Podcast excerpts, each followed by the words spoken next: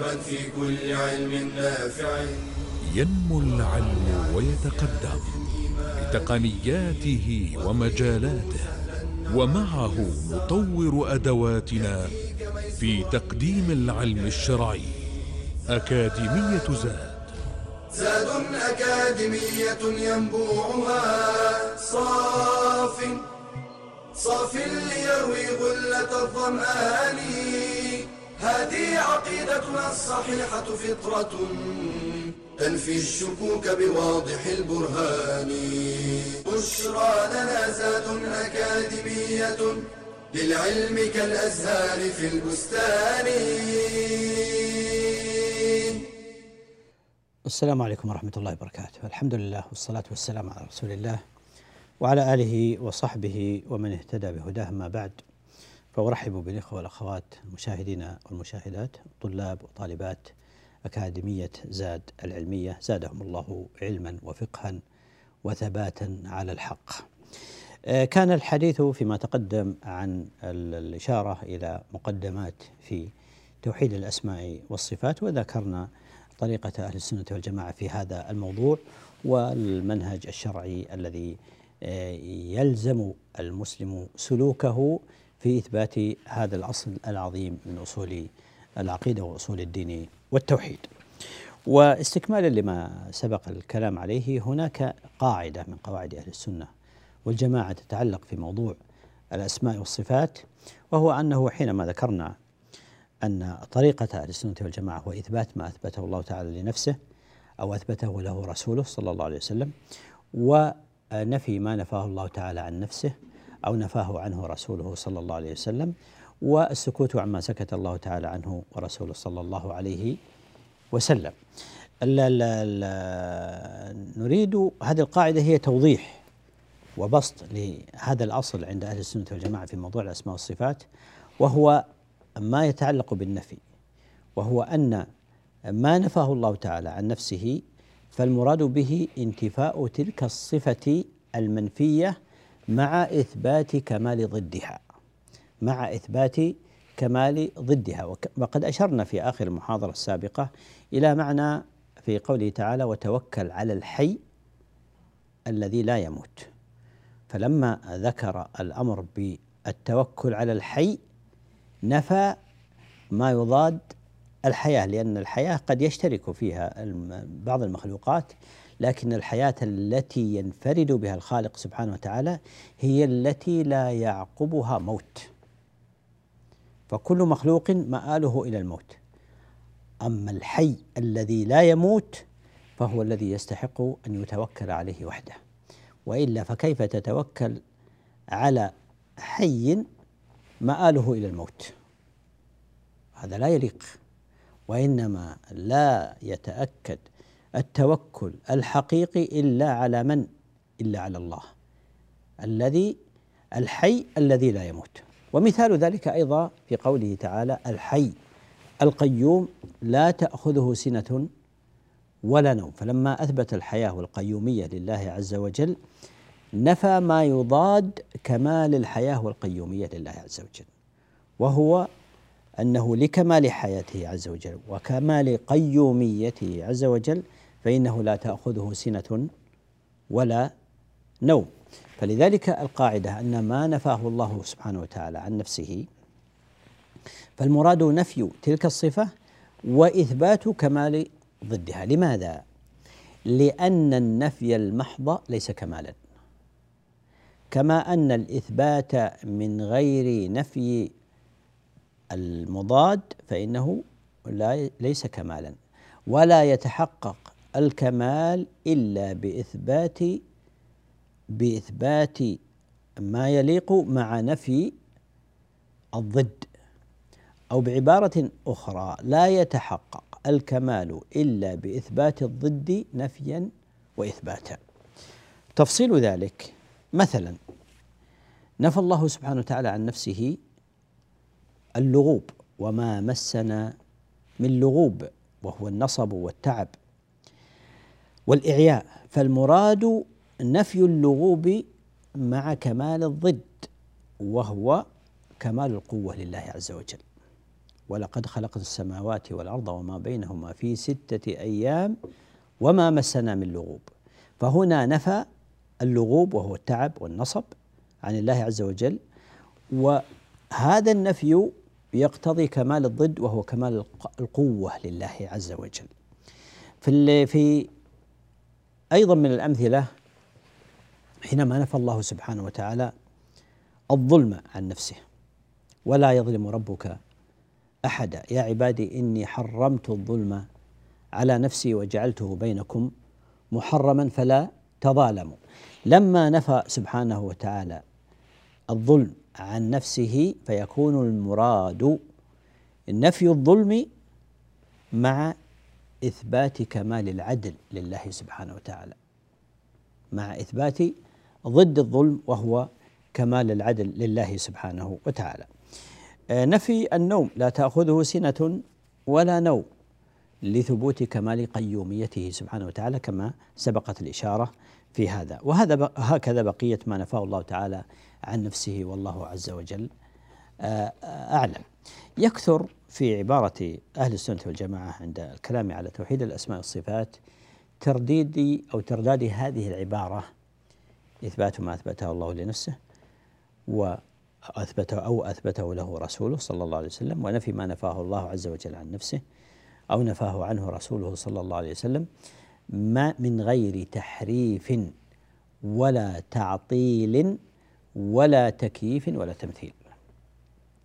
وهذه القضايا الأربع هي أمهات وأصول الانحراف في توحيد الأسماء والصفات. ما هي؟ التحريف والتعطيل والتكييف والتمثيل. وهذه الأربع هي مجتمعة في نفي التعطيل وإثبات الكمال لله سبحانه وتعالى. ولهذا نلاحظ أن لما قال من غير تحريف ولا تعطيل ومن غير تكييف ولا تمثيل فالتحريف داخل في التعطيل والتكييف داخل في التمثيل فرجع إلى نفي التعطيل والتمثيل ولهذا قلنا إنه يكثر في عبارات السلف رحمه الله تعالى وقد قلنا مرارا والأمثلة أكثر من أن تحصى أن عبارات السلف قليلة لكنها قواعد وأصول محكمة كثيرة البركة. على عكس كلام المتأخرين والخلف فإنه كثير قليل البركة. يكثر في عبارات السلف رحمهم الله تعالى يقولون تنزيه من غير تعطيل وإثبات من غير تمثيل. فهنا إثبات ما أثبته الله عز وجل وأثبته له النبي صلى الله عليه وسلم مع نفي الضد وهو التعطيل والتمثيل وهو المخالفة والانحراف في هذا الجانب. هذا يجرنا إلى الإشارة إلى معنى التحريف وهي أول آه، صور الإلحاد في أسماء الله عز وجل وصفاته والانحراف في هذا الباب. التحريف من حيث اللغة وبمعنى التغيير والتبديل والإمالة. فهو مأخوذ من قولهم حرفت الشيء عن وجهه إذا أملته وغيرته. أما من حيث المصطلح الاصطلاح فالتحريف هو الميل بالنصوص عما هي عليه. الميل بالنصوص الشرعية عما هي عليه إما بالطعن فيها أو بإخراجها عن حقائقها مع الإقرار بلفظها. فهم يقرون باللفظ لكنهم يحرفون المعاني عن دلالاتها فهذا التحريف هو الميل بالنصوص. عما عليه؟ إما إما بالطعن فيها أو بإخراجها عن حقائقها مع الإقرار باللفظ أو بألفاظها. وباختصار هو العدول بالكلام عن وجهه وصوابه إلى غيره. العدول والميل بالكلام عن وجهه وصوابه إلى غيره. وبعد الفاصل نكمل توضيح هذه النقطة وهذه المسألة بعينها. فإلى ذلك الحين أستودعكم الله. السلام عليكم ورحمة الله وبركاته. بشرى لنا زاد أكاديمية للعلم كالأزهار في البستان.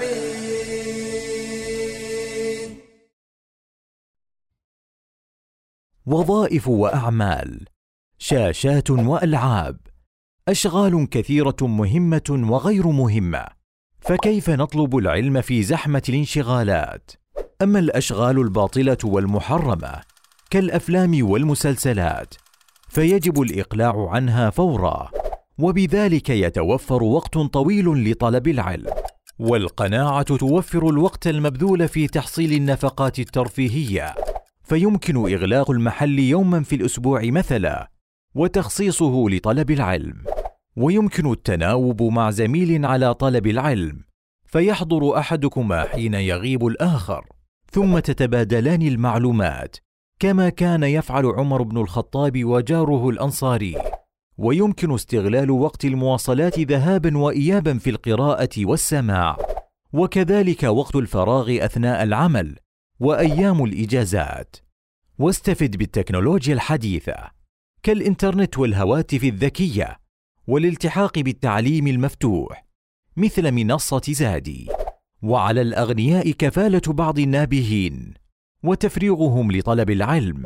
وفي الحديث من جهز غازيا في سبيل الله فقد غزا فعمل للآخرة يكفك الله هم الدنيا.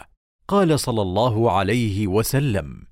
من كانت الآخرة همة جعل الله غناه في قلبه وجمع له شمله وأتته الدنيا وهي راغمة.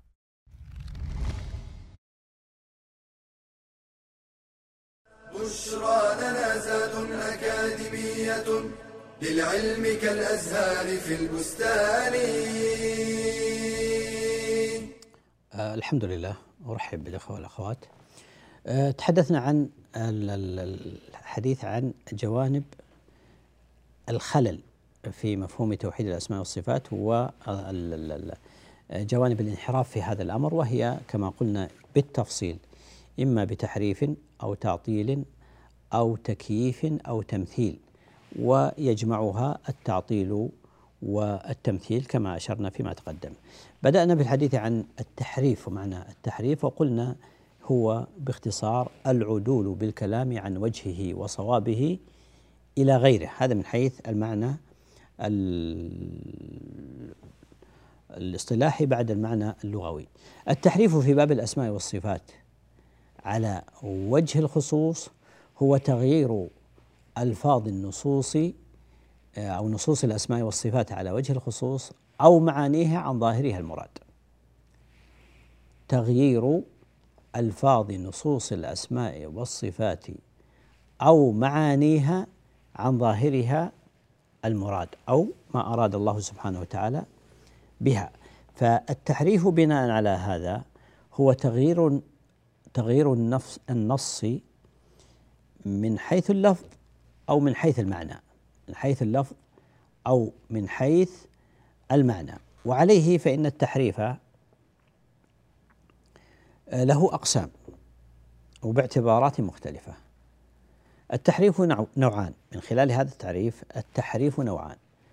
تحريف لفظي وتحريف معنوي. أما التحريف اللفظي هو الأول فهو ينقسم إلى قسمين. تحريف لفظي يتغير معه المعنى أو تحريف لفظي لا يتغير معه المعنى. وعلى كل فالتحريف اللفظي هو العدول باللفظ إلى غير جهته. العدول باللفظ إلى غير جهته وله أربع صور ما هي؟ إما الزيادة فيه في اللفظ وإما النقص في اللفظ وإما تغيير حركة حركته الإعرابية وإما تغيير حركة غير إعرابية. هذه أربع صور الأربع صور للتحريف اللفظي. لهذا يمكن أن يقسم بتقسيم آخر. وهو أنه ينقسم إلى ثلاثة أقسام اللي هو التحريف من حيث العموم. تحريف لفظي يتغير معه المعنى ومثال مثال ذلك التغيير في الحركة الإعرابية في قول الله عز وجل وكلم الله موسى تكليما فالمتكلم هو الله عز وجل وموسى عليه السلام هو المكلم. وهذا هو اللفظ الشرعي القرآني. فيأتي المحرف فيحرف الحركة الإعرابية على لفظ الجلالة من الضم بحيث يكون الله عز وجل هو المتكلم إلى الفتح بحيث يكون الله عز وجل هو المكلم وليس هو المتكلم ويكون المكلم هو موسى عليه السلام والغرض من ذلك ظاهر وهو نفي صفة الكلام عن الله عز وجل. وهذا من التحريف اللفظي المبطل المغير للمعنى. أما التحريف اللفظي الذي لا يتغير معه المعنى فكفتح الدال في قول الله تعالى الحمد لله فيقول القارئ الحمد لله. فتحريك تحريف الحركة العربية هنا بالفتح هذا لا يتغير معه المعنى مع أنه خطأ وهو من التحريف. وهذا في الغالب لا يقع إلا من جاهل. لا يحسن القراءة. إذ غالبا ليس له فيه أو ليس له غرض وقصد مثل ما هو في الصورة الأولى. وهناك التحريف المعنوي والثالث وهو صرف اللفظ عن ظاهره بلا دليل. صرف اللفظ عن ظاهره بلا دليل معتبر. كتحريف معنى اليدين المضافتين إلى الله عز وجل إلى في قوله تعالى بل يداه مبسوطتان ينفق كيف يشاء إلى النعمة والقوة أو نحو ذلك من الأمور. وهذه يعني الصور التحريف وعليه فنقول إن أقسام التحريف لفظي يتغير معه المعنى ولفظي لا يتغير معه المعنى وتحريف معنوي أو بالتقسيم الآخر الذي أشرنا إليه تحريف نوعي لفظي وتحريف نوعي والتحريف اللفظي تحريف يتغير معه المعنى وتحريف لا يتغير معه المعنى وله صور الصور الأربعة التي أشرنا إليها والتحريف المعنوي وهو إبقاء اللفظ على ما هو عليه ولكن التحريف يتناول المعنى دون اللفظ وهذا هو أكثر صور التحريف.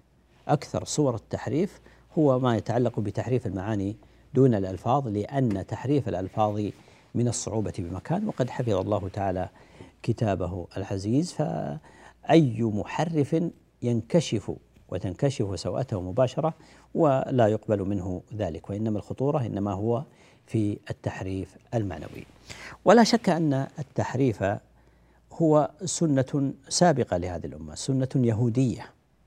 وهو من خصال اليهود المغضوب عليهم.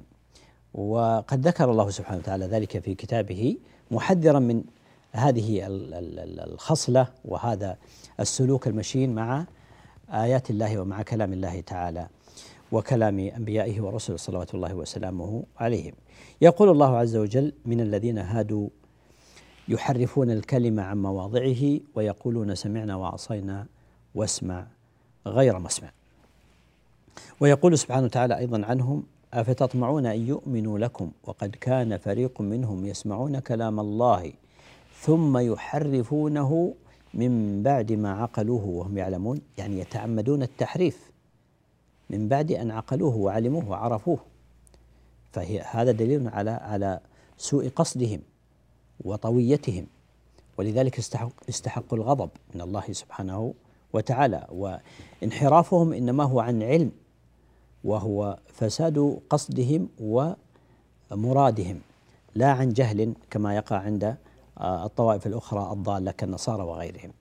وقال الله سبحانه وتعالى عنهم يحرفون الكلمة من بعد مواضعه وغير ذلك من النصوص الكثيرة في هذا آه، المعنى. هذا يجرنا إلى آه، استكمال الكلام في معاني هذه الانحرافات في باب الأسماء والصفات. فذكرنا التحريف وقلنا إن التحريف داخل في التعطيل. وهذا يجرنا إلى الحديث عن التعطيل. فالتعطيل لغة مأخوذ من العطل الذي هو الخلو والترك والفراغ. الفراغ والترك.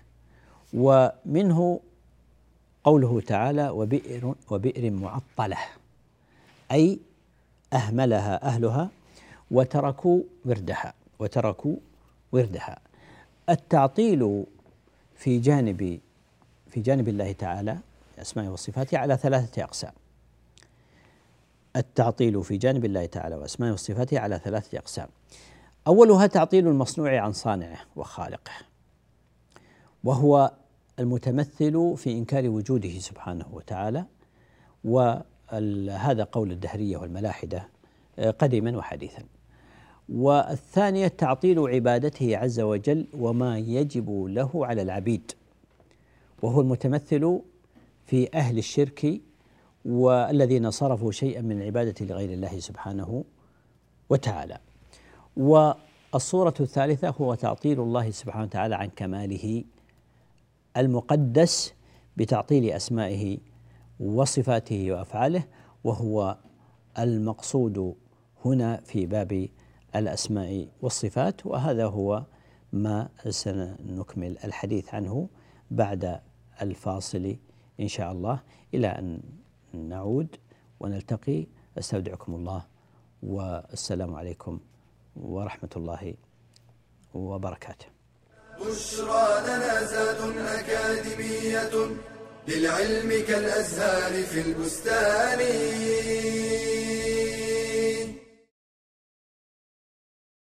اقرأ. إنها أول كلمة نزلت من القرآن الكريم على قلب النبي الأمين صلى الله عليه وسلم. إن الأمم القارئة هي الأمم القائدة. لأن القراءة والمعرفة تطرد الجهل والتخلف والخرافه وقد بلغ حب العلماء للقراءة مبلغا عظيما. قيل لأحدهم عند موته ما تشتهي؟ قال النظرة في حواشي الكتب.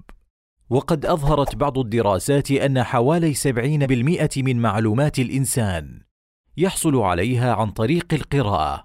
ويتعلم الباقي بالاستماع والتجربة وغير ذلك. ولكي تكون قراءتك واعية فابدأ بالمرحلة التأسيسية حيث تنتقي كتب أهل السنة التي تضمن بها سلامة العقيدة. وإذا قابلتك مصطلحات غامضة فاسأل عنها العلماء. ولدفع النفور من القراءة ابدأ بالكتب السهلة قبل الصعبة وبالمختصرات قبل المطولات. ولدفع الملل. استرح وأرح عينيك وتحرك بين الحين والآخر. ويمكن إذا مللت من كتاب أن تقرأ في غيره. ولدفع شرود الذهن. عليك بالصبر والمجاهدة. والبعد عن المؤثرات الخارجية. واستخدم الترقيم والتلوين لتمييز العبارات المهمة. واكتب الحواشي والتعليقات. ولخص الكتاب. واستفد بما تقرأ لتكون ممن قال الله فيهم. الذين يستمعون القول فيتبعون أحسنه. أولئك الذين هداهم الله وأولئك هم أولو الألباب.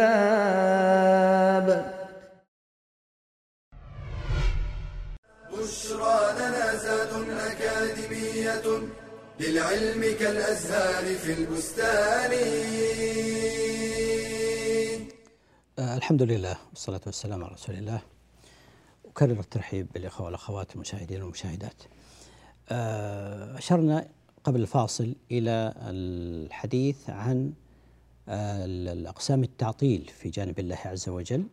وقلنا إنها على ثلاثة أقسام القسم الأول هو تعطيل المصنوع عن صانعه وخالقه عز وجل وهذا ظاهر عند الملاحدة والدهرية قديما وحديثا. والصورة الثانية هي تعطيل عبادته عز وجل وما يجب له على عبيده. وهذا يظهر ويتمثل في أهل الشرك الذين صرفوا العبادة الحق لله عز وجل صرفوها لغير الله سبحانه وتعالى. والصورة الثالثة وهي تعطيل الله عز وجل عن كماله المقدس بتعطيل أسمائه تعالى وصفاته وأفعاله وهو المقصود هنا في باب الأسماء والصفات. فالتعطيل على هذا الاعتبار وهو القسم الثالث هو إنكار ما يجب لله تعالى من الأسماء والصفات أو إنكار بعضها. إنكار ما يجب لله عز وجل من الأسماء والصفات أو إنكار بعضها وعليه فهو نوعان بناء على هذا التعريف الاصطلاحي فهو نوعان. تعطيل كلي تعطيل كلي وهو كتعطيل الجهمية الذين أنكروا الأسماء والصفات عن الله عز وجل وغلاتهم ينكرون الأسماء كما قلنا ومنهم من ينكر الصفات دون الأسماء. وهذا كتعطيل الفلاسفة والباطنية من حيث العموم. وهناك التعطيل الجزئي وهو تعطيل كتعطيل أهل الكلام وإذا أطلق أهل الكلام فإنه يعنى به المعتزلة والماتريدية والأشاعرة. فهم معطلة تعطيلا جزئيا بمعنى نفوا بعض صفات الله عز وجل اللائقة به عز وجل لشبهات يأتي الكلام عليها في في حينها. التعطيل الكلي أول من عرف آه، عنه التعطيل في هذه الأمة هو الجعد بن درهم. هو الجعد آه، ابن درهم. وهذا هو شيخ الجهم بن صفوان لأن الجهم أخذ عن الجعد بن درهم ونسب إليه التعطيل فسميت المعطلة جهمية. سميت المعطلة جهمية نسبة إلى جهم ابن صفوان ابن وهذا هو أحد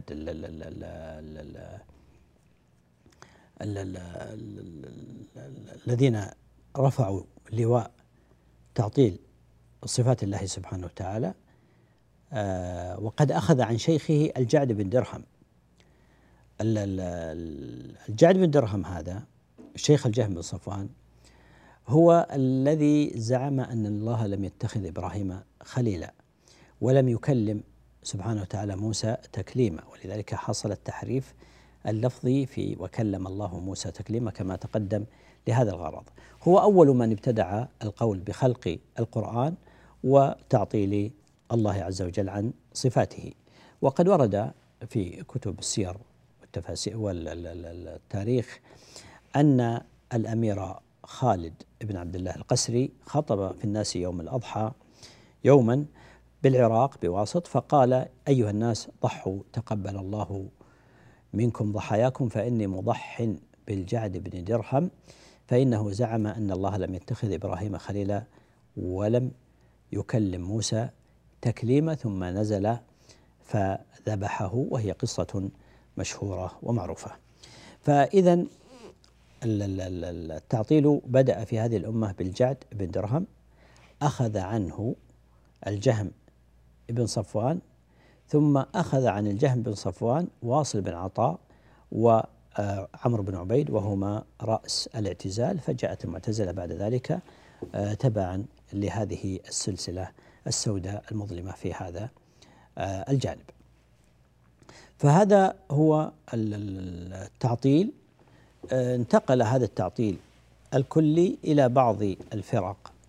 الأخرى فالمعتزلة عطلوا أثبتوا الأسماء وعطلوا جملة الصفات وإن كان بعضهم يثبت بعض الصفات.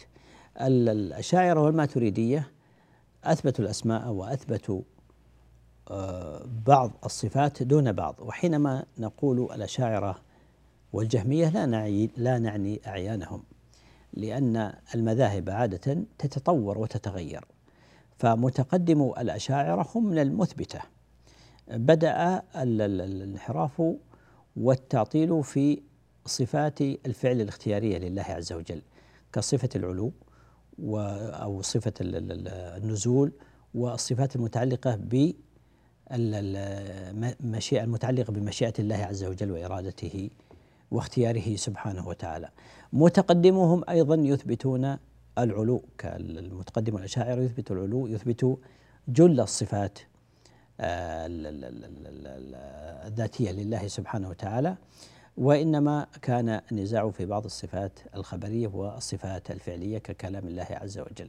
ثم جاء من بعدهم وتطور المذهب فصار هناك تقارب بين الاعتزال وبين الأشعرية والماتريدية حتى استقر المذهب الأشعري على إثبات سبع صفات لله عز وجل وهي السمع والبصر والإرادة والحياة والسبع الصفات المعروفة آه، عندهم. آه، والعلم والقدرة. فالماتريدية كذلك يثبتون الصفات السبع التي تثبتها الأشعرية ويزيدون عليها صفة التكوين ويوافقونهم في نفي صفات الفعل الاختيارية كالعلو والاستواء والنزول وغيرها من الصفات اللائقة بالله سبحانه وتعالى. انتشر المذهب الأشعري المذهب الكلامي ولا تأثر به بعض آه، علماء التفسير وعلماء اللغة قبل ذلك وعلماء شراح الحديث ويعني آه، صار ينسب تنسب السنة إلى السنة إلى مثل هذا والحق الأبلج الواضح في هذه المسألة هو كما ذكرنا هي القاعدة عند أهل السنة والجماعة في هذا الموضوع وهو الدارج عند المسلمين عامة في القرون المفضلة الثلاثة قبل أن ينشأ هؤلاء المبتدعة من الجعد بن درهم ومن جاء من بعده. ولذلك لما ظهرت هذه البدع واجهها العلماء وبينوا مخالفتها لكتاب الله تعالى وسنة نبيه صلى الله عليه وسلم وقالوا أقوالا صارت هي القاعدة عند أهل السنة والجماعة في باب الأسماء والصفات.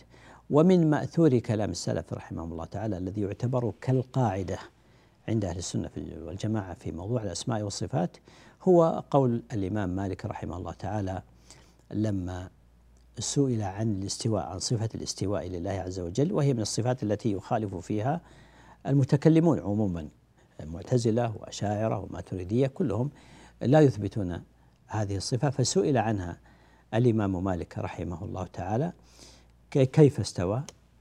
فكان السؤال عن الكيفية وهذا مما لا يجوز. فكان الجواب كما قلت قاعدة لأهل السنة والجماعة في جميع أسماء الله تعالى وصفاته.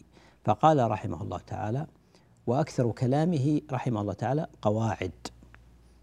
سارت عليها الأمة من بعده قال الاستواء معلوم يعني معلوم معناه لغة ومعلوم وروده في الشرع. جاء في النصوص الشرعية بلفظ صريح في سبع آيات في كتاب الله عز وجل في وصف الله سبحانه وتعالى بالاستواء. الاستواء معلوم والكيف مجهول يعني لا نعرف كيفية صفة الاستواء لله عز وجل وكذلك بقية آه، الصفات. كيفياتها مجهولة لأنها مبنية على معرفة كنه الله عز وجل وذاته عز وجل وهذا غيب لا يعلمه إلا الله فكذلك كنه وكيفية الصفات. قال والإيمان به واجب أي الصفة يجب على كل مسلم ومسلمة أن يؤمن بها والسؤال عنه بدعة وهو السؤال عن الكيفية لا يجوز السؤال عن ذلك. فأصبحت هذه الكلمة قاعدة لأهل السنة والجماعة الاستواء معلوم والكيف مجهول والكيف مجهول والإيمان به واجب والسؤال عنه بدعة. وبهذا نختم هذا اللقاء. إلى أن نلتقي مرة أخرى. أستودعكم الله. والسلام عليكم ورحمة الله وبركاته. تلك العلوم دروسها ميسورة في صرح علم الراسخ الأركان. بشرى لنا بشرى لنا بشرى لنا زاد أكاديمية للعلم كالأزهار في البستان.